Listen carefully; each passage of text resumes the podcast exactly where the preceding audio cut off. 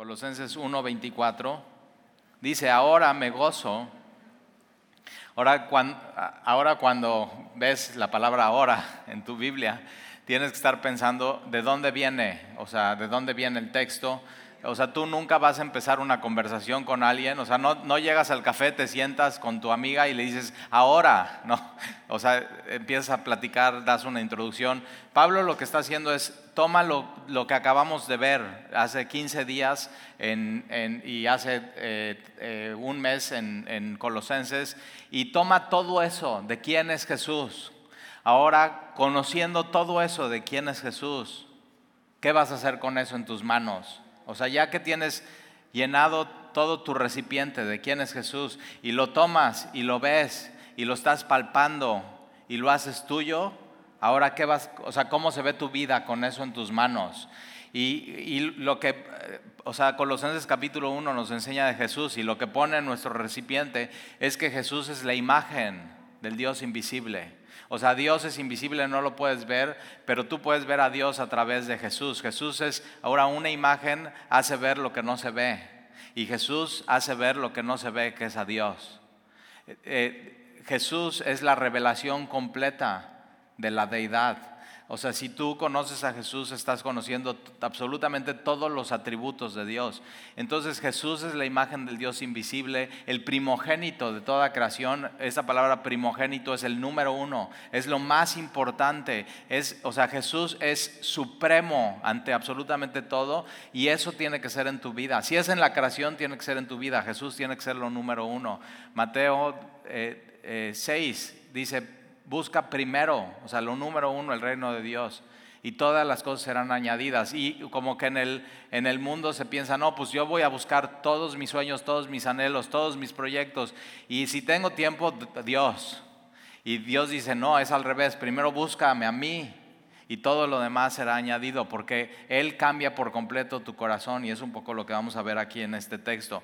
Entonces Jesús es la imagen del Dios invisible, el número uno de toda la creación. En Él fueron creadas todas las cosas. Eso está poniendo Pablo aquí en Colosenses en tu, en tu recipiente. En Él fueron creadas todas las cosas. Todas las cosas subsisten por Él. No solamente Él las creó, sino Él las sostiene y Él es la cabeza, así como Él es el número uno en la creación y es la cabeza, Él es la cabeza del cuerpo que es la iglesia. Él es el primogénito, el número uno en la resurrección de los muertos. Entonces, ahora, ¿qué, ¿qué, hago con eso? Si Jesús, ahora, otra de las cosas que dice Colosenses, que en Él está toda la plenitud de la deidad. O sea, en Jesús está toda la plenitud. Jesús es plenamente Dios. Y entonces, ¿qué voy a hacer con eso en mi vida? Ahora, no solamente Jesús tiene que ser el número uno en la creación eh, y número uno en la iglesia, sino tiene que ser en tu vida. Y saber que tú fuiste creado por Él y que Él te sostiene. Y entonces ah, Jesús es soberano, Jesús es supremo, Jesús es suficiente, Jesús me sostiene. Ahora, ¿cómo se va a ver mi vida con esa verdad? Y entonces Pablo lo que hace es dar su testimonio, cómo esa verdad ha transformado su vida. Versículo 24, ahora me gozo en lo que padezco por vosotros. Ahora, en una misma frase, tener gozo y sufrimiento es muy difícil, ¿verdad? En una misma frase, sufrimiento y ahora eh, es muy difícil porque no sabemos bien qué significa la palabra gozo. La palabra gozo, algunas Biblias erróneamente la traducen como alegría. Ahora me alegro. Ahora, es muy difícil alegrarte en medio del sufrimiento. O sea, como que pasa esta prueba en tu vida y, todo tu corazón se apachurra y te duele la panza y no sabes qué hacer y estás confundido y así, jajaja, ja, ja, qué alegre estoy. No. Pero sí puede haber, en la misma frase en tu vida puede haber la palabra gozo y padecimiento y sufrimiento. Porque la palabra gozo aquí otra vez no es alegría, la palabra gozo es en medio de esto estoy bien. Ahora, ¿por qué puedes decir, ahora mi pastor dice, ya te lo dije hace 15 días, en medio de este sufrimiento estoy chido? Así, estoy bien, tengo contentamiento. Ahora, ¿por qué tienes contentamiento? Porque para ti tú sabes que Jesús, aún en medio de tu sufrimiento, es supremo, es tu número uno, es soberano y en medio de tu sufrimiento Jesús es suficiente. Y entonces puedes decir, si Jesús en mi vida es eso, y Él permitió esta prueba y este sufrimiento, estoy bien con eso, estoy contento. Mi esposa y yo estamos pasando por una situación que, o sea, nunca nos imaginamos que pasaríamos por algo así, nunca lo hubiéramos planeado, o sea, tan lejos de, lo que somos y lo que hemos vivido. Eh, y, pasa esto y estamos, y, tus pruebas y tus sufrimientos son verdaderos, o sea, se siente verdad. O sea, aprieta, duele, eh, o sea, tienes ganas de llorar, te, te, frustras, te da ira, tienes enojo, no sabes ni cómo manejarlo. Y en medio de eso, entonces, ¿qué tienes que hacer? Eh, ojo, Jesús es supremo. Jesús es suficiente. Jesús es lo número uno para nuestras vidas. Él creó absolutamente todo. Y Él no solamente me creó a mí, sino a mi familia. Y Él diseñó que estuviéramos juntos. Y Él nos sostiene, aún en medio de situaciones difíciles. Él nos sostiene. Él es Jesús. Él es el Señor de nuestras vidas. Y entonces nos podemos voltear a ver mi esposa y yo y decir, ok, estamos bien con esto. O sea, tienes contentamiento. ¿Por qué? Porque eh, lo que Pablo está diciendo aquí, Pablo, ¿por qué está sufriendo? Pablo está en la cárcel. O sea, él está en la cárcel y tiene así a soldados, eh, o sea, puede morir. Ahora, ¿por qué está en la cárcel? Por causa de Jesucristo, por causa del Evangelio, por predicar la palabra de Dios. Pero entonces dice, si Jesús permitió esto en mi vida y Jesús es supremo en mi vida, entonces estoy bien con esto. Acepto la voluntad de Dios en mi vida. Y es una de las, una de las cosas que el cristianismo no promete. El cristianismo no promete que no vas a sufrir en tu vida. Si tienes tiempo caminando con el Señor, ya lo sabes, ya te diste cuenta. En este mundo tendréis aflicción, pero confía porque yo he vencido al mundo. Entonces Jesús no dice, en este mundo yo te voy a quitar todo el sufrimiento, no te va a pasar nada. Y confía, yo he vencido al mundo, entonces ya no vas a sufrir. Y no, Jesús dice, en este mundo es, parte de sus promesas y sus verdades, vas a tener sufrimiento, pero confía, yo he vencido al mundo y yo voy a estar contigo en medio de tu sufrimiento. Entonces Jesús y el cristianismo nunca prometen una vida libre de sufrimiento, sino eh, el cristianismo le da sentido a tu sufrimiento. Tiene un sentido, no es, un, no es despropósito. Dios nunca va a echar así, en saco roto, un sufrimiento de su Hijo. Lo va a usar. Es parte de su proceso de santificación. Y la santificación de Dios en nuestra vida es a largo plazo.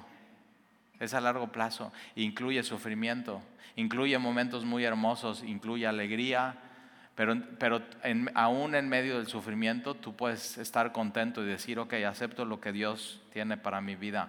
Dios lo va a usar para santificarme y para cambiarme y para hacerme diferente y me va en medio del sufrimiento me va a quebrar como un alfarero, quiebra, está haciendo su vaso de barro y dice, no, a ver, lo quiebra y lo vuelve a hacer. Y, Dios en medio del sufrimiento toca lugares y toca puntos que no los tocarías si no pasas por el, por el sufrimiento y por la prueba en tu vida. Y, si te das cuenta, en medio de las épocas más difíciles en tu vida es cuando más has madurado. Y es una oportunidad para poner una vez más tu confianza y tu esperanza por completo en Jesús, siendo Él suficiente, siendo el supremo.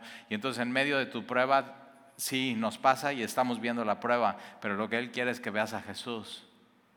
Como, él, como Dios lo revela en Colosenses, Él es Dios el número uno. Y entonces versículo 24, ahora me gozo, estoy bien, acepto la realidad de mi vida que Dios ha permitido, acepto su voluntad en lo que padezco. Pero fíjate, Él está sufriendo y dice, yo no, yo no estoy sufriendo por mí, yo estoy sufriendo esto por ustedes. Y, o sea, tienes que saber esto, que es un poco como Jesús. Jesús cuando vino a este mundo, vino a sufrir por el mundo. ¿no? Y, había una corriente, acuérdate, en Colosas eh, de, ascetismo, que es un trato duro con el cuerpo. O sea, ah, tienes que sufrir para ser más espiritual. En, México sucede, por ejemplo, lo ves cada 12 de diciembre que eh, de Puebla, de Tlaxcala, de Oaxaca, salen las caravanas hasta la Basílica de Guadalupe y van caminando, van corriendo, van en bici a unos de rodillas. Y yo digo, ¿qué? O sea, qué falta de conocimiento de Dios, qué falta de prudencia. O sea, para ir de aquí a, si tú para ir de aquí a Cardel te tendrías que entrenar. Ahora imagínate ir hacia la Ciudad de México y se deshidratan y hay accidentes y todo eso sucede. Pero es eso, es voy a, voy a hacer esto para ser más espiritual y acercarme más a Dios. Y lo que no se dan cuenta es que, lo que mientras están haciendo eso, haciéndote sufrir a ti mismo, te estás alejando más de Dios. Y Pablo dice, no, yo, mis sufrimientos no son para mí, son para los demás. Está siguiendo las pisadas de Jesús. Ahora fíjate, eh, Pablo está sufriendo por los de Colosas. Eh, ¿Por qué? Porque él ha venido predicando la palabra y él fue a Éfeso y fue a, o sea, fue a todas estas ciudades, a, Éfeso, eh, fue a, Filipos, ¿por qué? Para predicar la palabra, para enseñarles quién es Jesús. Y dice, yo estoy preso por eso, porque yo quiero enseñarles quién es Jesús y por eso sufro. Mira, mira en quién está enfocado los sufrimientos en Pablo, no en él, sino en los demás. Es, es Jesús. Jesús le enseñó eso a Pablo. Y entonces me gozo en lo que padezco por vosotros y cumplo en mi carne lo que falta de las aflicciones de Cristo por su cuerpo, que es la iglesia. El cuerpo de Cristo es la iglesia. Y Pablo dice que él cumple. Esta palabra cumplir es llenar por completo o lo que hace falta, rellenarlo y que esté lleno, lleno y bien apachurrado y bien puesto. Es como en un recipiente esta idea de, eh, ok, vas a poner una taza completa y estás haciendo tu panqué de plátano. ¿Te gusta el panqué de plátano? Es uno de mis favoritos. Y dice, vas a poner una taza y en una taza vas a poner una taza completa de harina. ¿Qué pasa si le pones tres cuartos de taza? No te queda bien, ¿verdad? Tienes que poner bien la taza. Entonces pones la harina y estás apachurrando y estás poniendo y, estás rebosando y haces esto así. Y sabes, está completo la taza para tu panque de plátano. Y es, es esta palabra, es, él, Pablo está cumpliendo para la iglesia, poniendo por completo, sin que falte nada en su carne lo que falta de las aflicciones de Cristo. Ahora, cuando dice lo que falta de las aflicciones de Cristo, no está hablando lo que Cristo sufrió en la cruz. Lo que Cristo sufrió en la cruz por nosotros para redimirnos, eso fue completo. Él se entregó todo su cuerpo, toda su vida, Él la puso, nadie se la quitó. Sino está hablando en el ministerio de Jesús. Jesús en su ministerio fue un varón de dolores, experimentado en quebranto, y llegaban y le decían, o sea, eh, eres un bastardo, lo perseguían, le decían, tú haces todos estos milagros no por Dios, sino por Belcebú, y entonces es así como de pronto te pueden decir a ti. Y, Pablo entiende eso, porque Pablo era un perseguidor de la iglesia, y cuando él va en el camino a Damasco, tiene un encuentro con Jesús, y Jesús le dice a Pablo, ¿por qué me persigues a mí, Pablo? Ahora, Pablo no estaba persiguiendo a Jesús personalmente, Pablo estaba persiguiendo a la iglesia, pero Jesús dice, si tú haces sufrir a mi iglesia, me haces sufrir a mí, porque yo soy la cabeza de la iglesia y no puedes separar a Jesús, la cabeza de la iglesia, de su cuerpo. Entonces ve, cuando tú estás pasando por pruebas difíciles en tu vida y estás sufriendo, Jesús sufre contigo. Una señora llegó ahorita en, el primer, en la primera reunión, estaba ahí platicando yo con Dani, se sienta a mi lado, se suelta a llorar, murió mi hijo hace tres días. Y nadie me entiende. Y, y pude consolarle así, decirle, Jesús sí te entiende. Y eh, acuérdate, Jesús se hizo hombre, se humanó, encarnó, y vivió lo que tú y yo vivimos, pero sin pecado, y, vivió la, o sea, vio qué hace la muerte en un ser humano. Su mejor amigo Lázaro muere. Marta y María van con él y dicen, si hubieras estado aquí, Jesús. Y lloran. ¿Y qué hace Jesús? Llora con ellas. Jesús lloró. Entonces, cuando tú estés así sufriendo, digas, no puede ser esto que está sucediendo en mi vida, y pienses, o sea, y no sé ni a quién platicarle porque no me entenderían, no me entenderían. Jesús sí.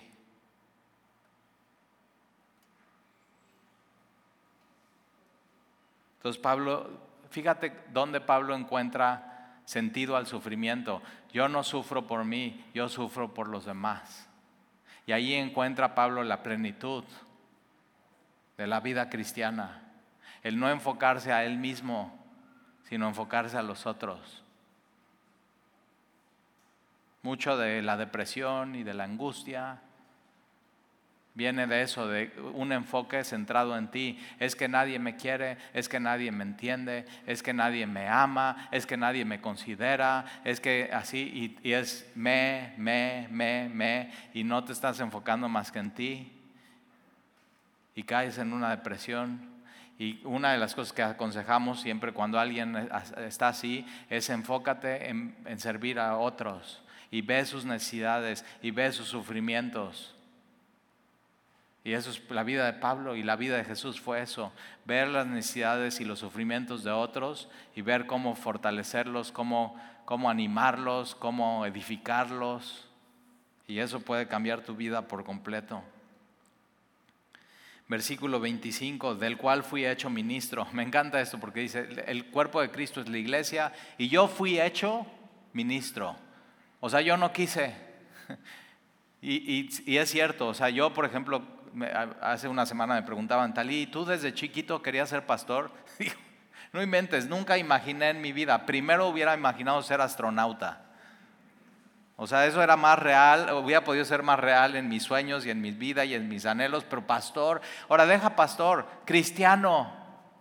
Nunca me hubiera pasado por la mente creer en un libro antiguo, escrito en lenguaje Reina Valera 1960, vosotros, nosotros, hablando de un hombre que vino a este mundo y, que decía que era Dios y que dijo que iba a morir por mí, por mis pecados, y que fue a una cruz y derramó su sangre y fue sepultado y al tercer día resucitar de los muertos. Y nunca hubiera, pero que, Pablo está diciendo eso, yo, yo nunca, hubiera, nunca hubiera estado en mi plan, nunca hubiera querido, nunca hubiera creído, pero yo fui hecho ministro y es tu historia. Tú no querías, tú no querías ser cristiano. Dios te hizo cristiano. Para, te tomó, el Dios te tomó así. Es como cuando vas al, al súper y estás viendo, estás en las verduras y estás, y entonces dices, órale, se ve buena esa toronja. Y haces eso, pum, la tomas, la pones en tu bolsa, la pagas, la haces tuya. Eso hizo Dios contigo. Dios te tomó. Eso es la palabra santo. Me apartó para Él, me hizo suyo. Yo nunca lo hubiera querido, nunca lo hubiera pensado, pero qué bien, ¿eh? Qué bueno, qué bueno que lo hizo. ¿Dónde estarías tú hoy? Yo muchas veces así le platico historias a mis hijos de antes de Jesús en mi vida, cuando era joven, y digo, no, o sea, y hay una canción de Jesús Adrián que dice, sería como un pájaro herido. Yo digo, no, deja pájaro, perro muerto en la carretera, todo así. Y, y dice Dios, no, te quiero para mí. Eso hizo Jesús contigo. Y Pablo dice, yo fui hecho no, quería. Yo fui hecho, ahora ministro. Ministro. es, eh, la palabra significa siervo, esclavo. Ya, eso. ¿Para qué? Para servir a los demás. Ahora soy esclavo de Jesús y Él me ha puesto a servir a otros, a no enfocarme en mí, enfocarme en los demás. Eso es. y el ministerio es eso, servir a los demás. Poner tu tiempo, tu saliva, tu mente, tu corazón, tus oraciones enfocadas en otras personas y no en ti. Y eso es una vida, o sea, ve, la vida de Pablo, la vida de Pedro, la vida de Juan, fueron vidas que cambiaron vidas porque no eran vidas centradas en ellos, sino eran vidas centradas en los demás. Cuando empieces a hacer eso en tu vida, tu vida va a cambiar radicalmente.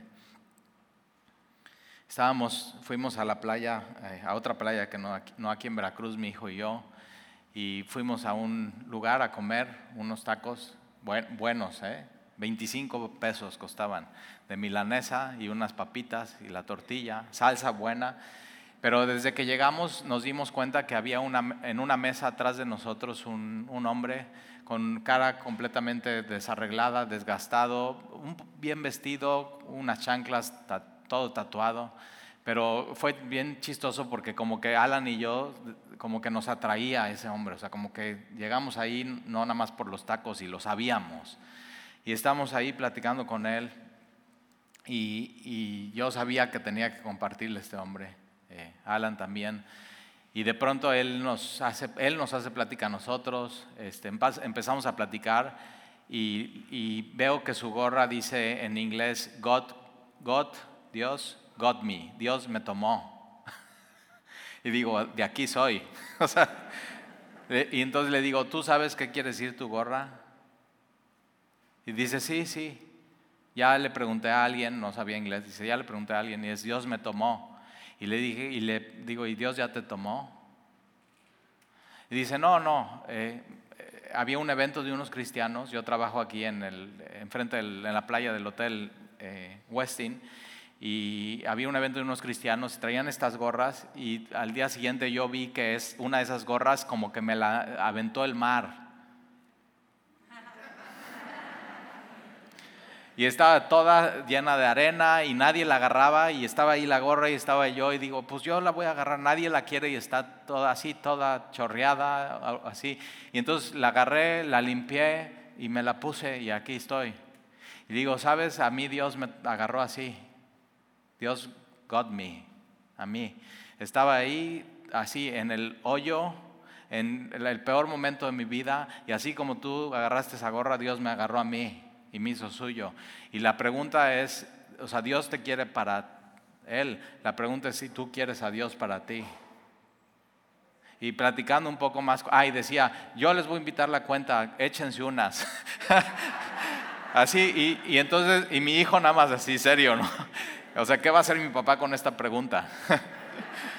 y entonces, así, mesa a mesa, gente pasando, meseros, y me le quedo y digo, no cambies el tema. No, no, me invites nada, no cambies el tema. Y otra vez regresarlo a eso. No cambies el tema, estamos hablando. Y, este, y entonces le dije, eh, al final salió que era él un dealer de droga. Y digo, no te los encuentras muy seguido, ¿verdad? y Dios quería cambiar su vida. Y entonces una de las cosas que le pude decir es, en los, o sea, yo ya me regreso a Veracruz hoy. Eh, pero en los próximos siete días voy a estar orando por ti. Y todos los días yo quiero que tú pienses en los próximos siete días si vas a dejar que Dios te tome y tú tomar a Dios en tu vida y darle un cambio. Y tú sabes lo que me refiero. Y para que tú tomes a Dios por completo, tú tienes que soltar cosas en tu vida y sabes a lo que me refiero. O sea, imagínate, él, eh, o sea, yéndole muy bien en su negocio. O sea, soy vendedor ambulante, decía, ganando de 5 a 10 mil pesos al día, pero completamente su vida solitaria y destrozado y sin Dios y haciendo daño a los demás. Él, y, le dije, y, en, y si en esos siete días quieres tomar la decisión, y ahí en tu casa te voy a pedir que te hinques y le pidas perdón a Dios y le pidas a Jesús que entre en tu vida. Híncate en, en tu casa y haz eso. Y estamos orando por él. Han pasado cuatro días desde que hablé con él. Y yo, yo sé, yo conozco el poder de Dios y el Evangelio es poder de Dios para salvación. Y hoy venía eh, orando a Dios y digo, Señor, haz lo que se hinque y que te reciba y que cambie su vida. y en vez de hacerle daño a los demás y él estar sufriendo por su pecado, él puede cambiar su vida y, y él sufrir por otros y amar a otros. Eso es lo que Dios hace. Y la pregunta para ti hoy aquí es, o sea, Dios te quiere tomar, tú ya tomaste a Dios y lo hiciste tuyo, tuyo. Y si no, lo que tienes que hacer es en los próximos días tomar esa decisión y en tu casa hincarte y decirle, Jesús, entra en mi vida y recibirlo en tu vida como tu Señor y tu Salvador. Tú, o sea, igual que este hombre, tú lo necesitas en tu vida. Y él dice, fui hecho ministro, de la cual fui hecho ministro según la administración de Dios. Me encanta esta palabra, yo soy administrador de empresas. Pero esa palabra administración no es administración, sino en el original es más como economía. En la economía de Dios, o sea, cómo Él maneja el mundo, Él siendo la cabeza, Él siendo supremo, Él creando todo y Él sustentando. En la economía de Dios yo fui hecho ministro Ahora, una pregunta si alguien aquí es economista. ¿Alguien aquí es economista? No levantes la mano. Pero ¿qué hace un economista? O sea, es eso, es trata de entender cómo funciona lo macro y lo micro. Y Dios eso, Dios sí sabe cómo funciona lo macro, Dios sí sabe cómo funciona lo micro, absolutamente todo. Y en la economía de Dios, Dios dijo, yo quiero a Él y te toma y, Pablo entiende, ahora yo soy parte de la economía de Dios y soy un ministro, un siervo para los demás. Eh, y, y, según la administración de Dios que me fue dada para con vosotros, para que anuncie cumplidamente la palabra de Dios.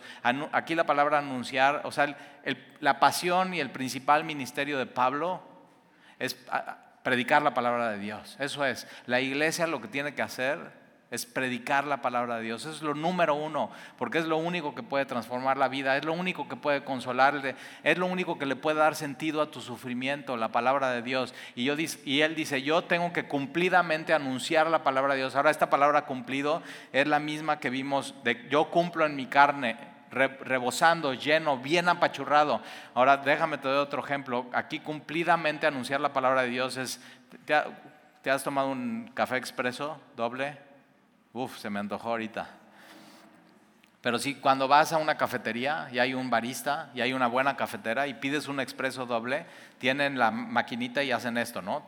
Y sacan y quitan el café que acaban de usar y ponen café. ¿Y qué es lo que hacen con el café? ¿Lo has visto? Tienen una tapita, lo llenan, lo comprimen, lo compactan bien rebosado y ya no cabe nada, no dejaron nada afuera o sea, nada, completo, lleno. Y Pablo dice eso.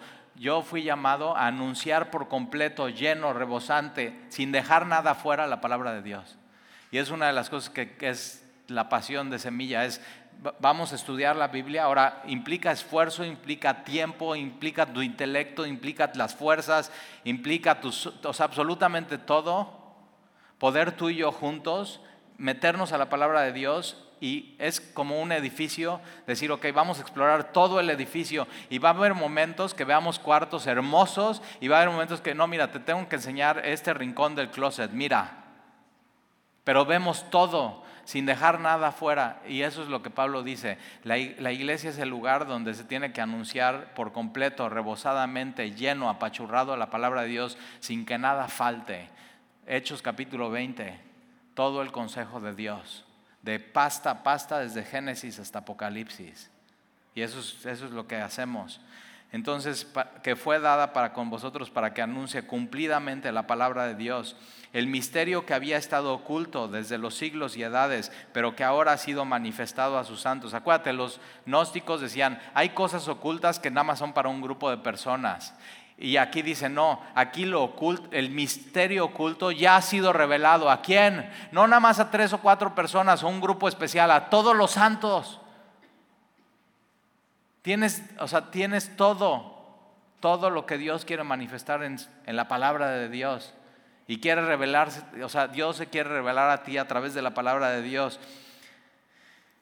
Versículo 27, a quien Dios quiso dar a conocer. ¿Por qué? Porque Dios quiso Dios te quiso dar su palabra para darte a conocer sus riquezas en gloria. Es, increíble. Porque Dios quiso dar a conocer las riquezas de la gloria de este misterio entre los gentiles, que es Cristo en vosotros, la esperanza de gloria. Entonces, tres misterios. Uno, el cuerpo de Cristo es la iglesia y Pablo sufre y sirve a la iglesia. Número dos, Cristo en mí, Cristo en ti, Cristo vive en mí, Cristo vive en ti. ¿En, dónde? En tu corazón. Efesios capítulo 3, versículo 17 dice, para que habite Cristo por la fe en nuestros corazones. Aquí habita Cristo. En el momento que tú crees en Jesús, Jesús viene a morar en tu corazón. Ahora, tu corazón no nada más son tus sentimientos. O sea, y sí, en tu corazón están tus sentimientos, en tu corazón están tus emociones, pero es, el, corazón en la Biblia es como el CPU. ¿Sí sabes? O sea, dices, no, solo uso laptop. Bueno, el CPU es una caja y era grande, si te acuerdas, y tenía hasta ventilador y parecía helicóptero que iba a despegar, pero no. Y entonces lo que hacías es que ahí conectabas el monitor, conectabas hasta si usabas discos y de tres y medio, ¿te acuerdas? Y los metías así y ya se comió el disco y tenías que meter un clip. ¿Sí te acuerdas, verdad? O sea, todo eso. Pero entonces todo se conectaba al CPU y el CPU se conectaba a la luz y ahí se conectaba el teclado, se conectaba el mouse, se conectaba tu pantalla. Tú si el CPU no estaba prendido no podías usar nada. Tú prendías el CPU y se prendía todo, podías usar el teclado, podías usar tu mouse. El CPU de tu vida es tu corazón. Aquí en tu corazón están tus emociones, está tu voluntad, están tus actitudes, están tus sueños están tus anhelos, está todo, tu, intelecto, tus pensamientos, todo está en tu corazón. Y, dice, y Jesús dice, yo quiero ir a morar ahí. Y entonces tú, por eso Él viene a transformar toda tu vida. Viene, ya no piensas igual, ya tus sentimientos ya cambian, ya no sientes de la misma manera. Tus anhelos, lo que anhelas ya no es lo mismo de lo que anhelabas antes. Él cambia tus anhelos, tus sueños. Antes tenías sueños guajiros. Y ahora dice, yo te voy a poner mis sueños en tu corazón y mis pensamientos y, sus pensamientos son más altos que los tuyos y son lo que te convienen en tu vida. Él viene a, cambiar absolutamente todo en tu corazón. Y por eso hay gente que dice, no, yo no quiero a Cristo en mi corazón porque no quiero cambiar. Quiero seguir igual, quiero seguir pecando, amo las tinieblas pero ojo, eh, una de las cosas que le dije a este hombre es, si después de los siete días no tomas esta decisión, vas al hoyo. Y no agarró su pistola ni me mató ni nada, pero, pero es, así directo, eso es. Y una persona así tiene que escuchar eso, y tú tienes que escuchar eso. Si no tomas una decisión así, vas a ir al hoyo. Tu vida no se va a mejorar, va a empeorar. Si te sentías solo, te vas a sentir más solo porque es rechazar ya abiertamente a Dios. ¿Ya has escuchado eso? Jesús viene y toca en tu corazón. ¿Y qué vas a hacer con eso? ¿Qué? ¿Vas a abrir y le vas a recibir o no? Y entonces, eh, Jesús en mí. Jesús vive en ti. O sea, si no sabes contestar esa pregunta, posiblemente no vive en ti y necesitas hacer esa decisión hoy. Quien tiene a Jesús morando en su corazón sabe y está convencido y tiene seguridad. Jesús vive en mí y me ama y me salvó y me perdonó y Él me guía y Él está conmigo y Él nunca me deja y Él es mi creador y Él es mi sustentador y lo sabes y, estás, y tienes convicción y seguridad de eso. Si tú hoy no tienes convicción y seguridad de eso, tú necesitas que Jesús venga a morar en tu vida. Ahora fíjate, dice que es un misterio, porque en el Antiguo Testamento no está claro que Jesús iba a venir a los gentiles. Está clarísimo que el Cristo iba a venir a los judíos pero aquí dice que la riqueza, o sea, es tanta la riqueza de la gloria de Dios que no solamente Jesús vino a los judíos, sino Jesús vino a todas las naciones, a todos, a toda la humanidad por completo. Esa es la riqueza de Dios. Y ahora ese misterio ya ha sido revelado a todos los santos. Ahora, ¿qué es cuando tienes el Espíritu Santo? Es, son las arras o la promesa de que un día vas a estar con Jesús en la gloria. Por eso es tan importante tener el Espíritu Santo en tu corazón, porque si tú tienes el Espíritu Santo en tu corazón, sabes, voy a estar con Jesús en la eternidad, en la gloria. Si tú no tienes el Espíritu Santo en tu corazón, no vas a estar con Jesús eternamente en su gloria. hay solamente dos destinos y hay solamente dos opciones. Pero entonces tenemos eso, las arras y la promesa de Dios que vamos a estar, tenemos una garantía firme que vamos a estar con Él en la gloria. Versículo 28, ¿a quién anunciamos? ¿A quién? A Jesús. Nosotros predicamos a Cristo y ese es el tema. Y sí, tuvimos una conferencia de matrimonios, estuvo increíble, pero al final de qué se trata? De Jesús. El matrimonio puede funcionar si tenemos a Jesús. Ahora, ojo, ¿eh? tú puedes tener un matrimonio y estar pésimo, no por ti, sino por tu esposo o por tu esposa, y puedes tener a Jesús y tener la esperanza de gloria. Entonces, al final, o sea, todos los temas de la iglesia tienen que ser enfocados en Jesús. ¿De qué crees que se va a tratar la conferencia de jóvenes? De Jesús. Muchos dicen, Talí, ¿por qué en Semilla no dan una clase de finanzas? Y digo, mira, porque lo conozco a los semillosos, van a venir, les vamos a decir cómo manejar sus finanzas, no uses tanto tu tarjeta de crédito si no sabes cómo pagarla, tienes que primero ahorrar para después gastar. ¿Y qué crees que va a pasar? se van a ir y van a seguir gastando igual. ¿Qué necesita la iglesia? Anunciar a Jesús. Eso es. Entonces nosotros anunciamos a, Jesús, a quien nosotros anunciamos amonestando a todo hombre.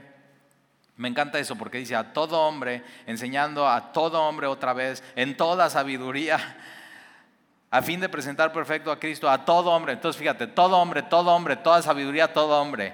¿Por qué? Porque los gnósticos es, no, esto, esta sabiduría es para algunos pocos. Y dice aquí Pablo, o sea, refuta todo, dice, no, esto del cristianismo es para todos de igual manera. Y es la palabra de Dios bien puesta, rebosando, llena, sin quitarle nada. Y ahí está, ten, pum, esto es completo. Tienes todo, tienes todo en tus manos.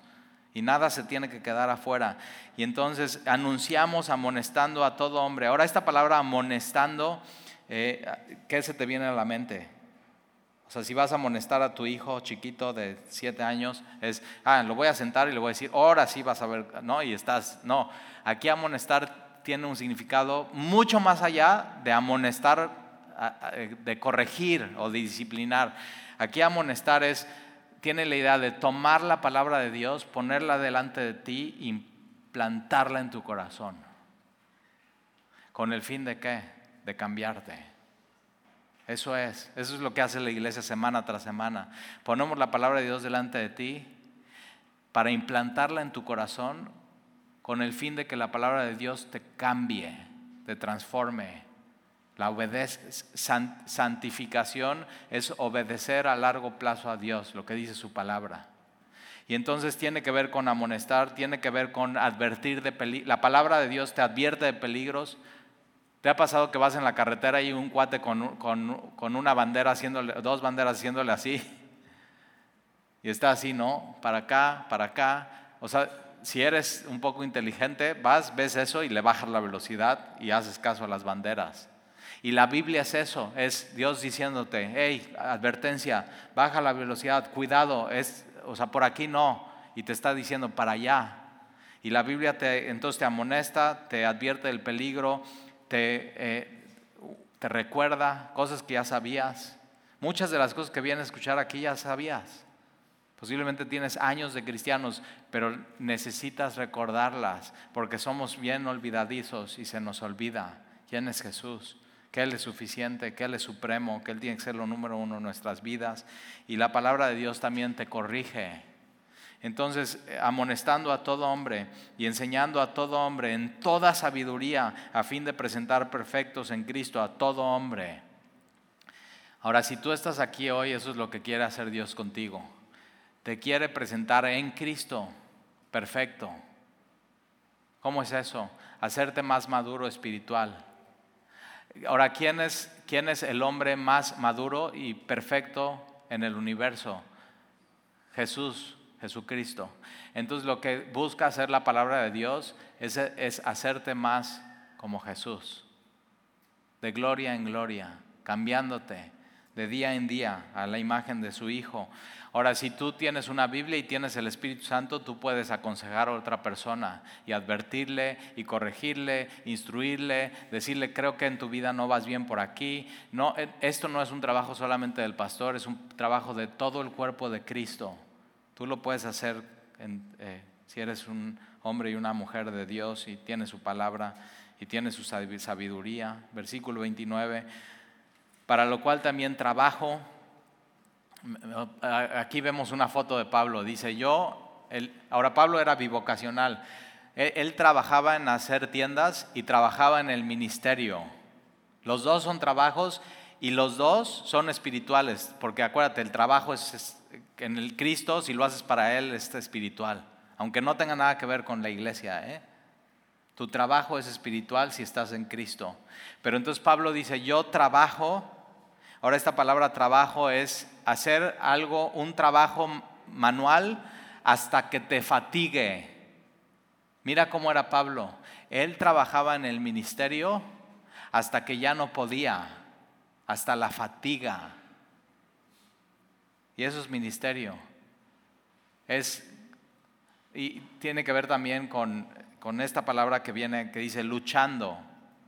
Yo trabajo luchando. Esta palabra luchando es agonía. Ahora, hay una agonía que yo no quiero que pases por ella. Es la antes de morir. Digo, quiero morir bonito. ¿No? Y todos decimos, dormido pero hay una agonía que no es bonita, pero hay una agonía que sí es buena en tu vida, que tiene que ver, la imagen es de deportes, cuando vas a, correr una carrera, por ejemplo, y te dicen, voy a entrenar para un maratón, y te toca este sábado correr 10 kilómetros, y vas corriendo y llegas al kilómetro 9 y dices, ya no puedo más. ¿Te ha pasado? O sea, ya dices, ya no puedo más, pero tengo que hacer 10 kilómetros. Y entre el kilómetro 9 y el kilómetro 10 dices, no solamente voy a hacer un kilómetro más, sino le voy a echar más ganas y voy a ser más fuerte. Los deportistas me entienden a esto. Y, es una agonía buena porque entonces terminas bien, terminas completamente agotado, pero es bueno en, tu vida. Y Pablo, y, y Pablo nos está enseñando cómo vivir. ¿eh? Pablo está diciendo, yo en mi trabajo y en mi ministerio y en mi vida, todos los días voy a echar toda la carne al asador. Voy a hacer mi mayor esfuerzo, aunque termine agotado, pero lo voy a hacer para el Señor y para la iglesia. Entonces, trabajo hasta la fatiga, luchando en agonía, pero ¿cómo lo hace Pablo? según la potencia de Él. Entonces Pablo, dice, voy a, en mi vida, voy a predicar la palabra con pasión, así, aunque termine fatigado y muerto y ya no de más, pero bien, va a ser algo bueno en mi vida. Pero yo lo voy a hacer con mi mayor esfuerzo, pero con su potencia. Entonces, trabajar junto con Dios. Tú dar Tú dar el 100% en tu vida, como si dependiera 100% de ti, sabiendo que depende 100% de Él.